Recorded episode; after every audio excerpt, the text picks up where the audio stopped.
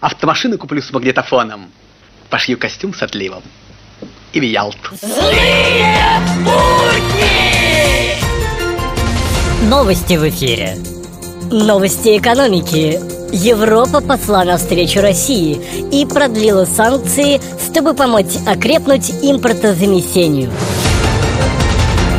В Брюсселе конфискован российский посол в Бельгии. И напоследок новости спорта. Больше всего на чемпионате повезло нашим легкоатлетам.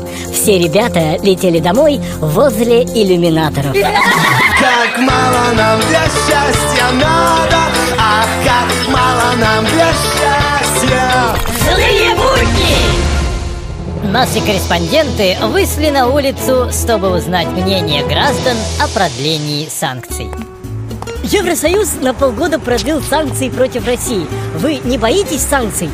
Ой, вы знаете, я боюсь наших ответных санкций. Злые!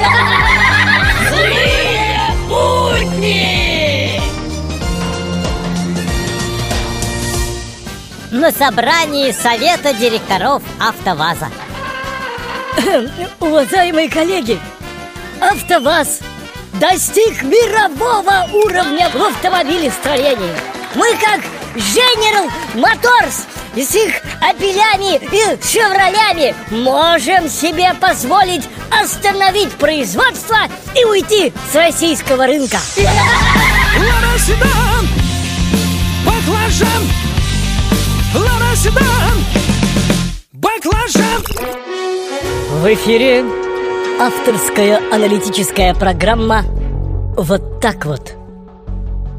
Вот так вот здравствуйте.